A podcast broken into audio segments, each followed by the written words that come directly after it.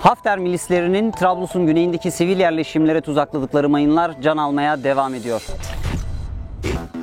Hafter saflarındaki Rus Wagner paralı askerleri buradaki sivil yerleşimlerden çekilmeden önce çok sayıda mayın ve el yapımı patlayıcı tuzaklamıştı. Libyalı mayın imha ekipleri şimdi bulunduğumuz Trablus'un güneyindeki bu kırsal alanda sivillerin evlerinden temizlenen bu patlayıcıları imha edecekler. Mayınlar ateşlenmiş ama patlamamış roketler ve havan topları gibi toplam 15 ton mühimmat burada imha edilecek.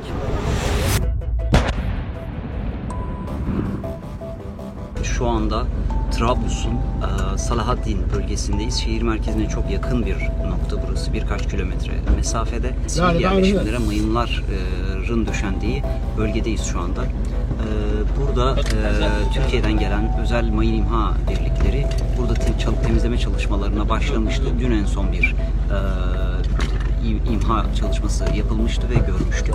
Şurada size bölgeyi göstereceğim. Şimdi de biz e, mayınlardan temizlenen bölgede siville görüşmeye gideceğiz. Şöyle size etrafı göstereyim. Şurada bir sivili görüyorsunuz. Evine geri dönmüş e, arkadaş. Şimdi e, ileri doğru e, gideceğiz. Burada uyarılar var. Ee, çok sayıda mayınlı bölge girilmesin e, diye sivillerin geri dönmemesi için buraya. Çünkü son günlerde e, 30'dan fazla sivil e, bu bölgelerde hayatını kaybetti. Elhamdülillah.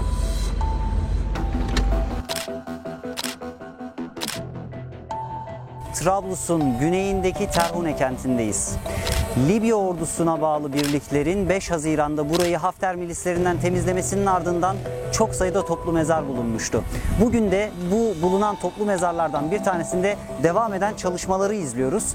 Burada şu anda e, Libya Adalet Bakanlığı'na bağlı adli tıp ekipleri e, mezarlardan cesetler çıkartma işlemlerine devam ediyorlar. Şu ana kadar toplu mezarlarda toplam 8 bedene rastlandı. Bu bedenlerin adli tıpta e, araştırılma işlemlerine devam ediyor. Aynı zamanda yeni bedenlerin de e, hala çıkarılması için çalışmaların burada sürdüğünü görmekteyiz.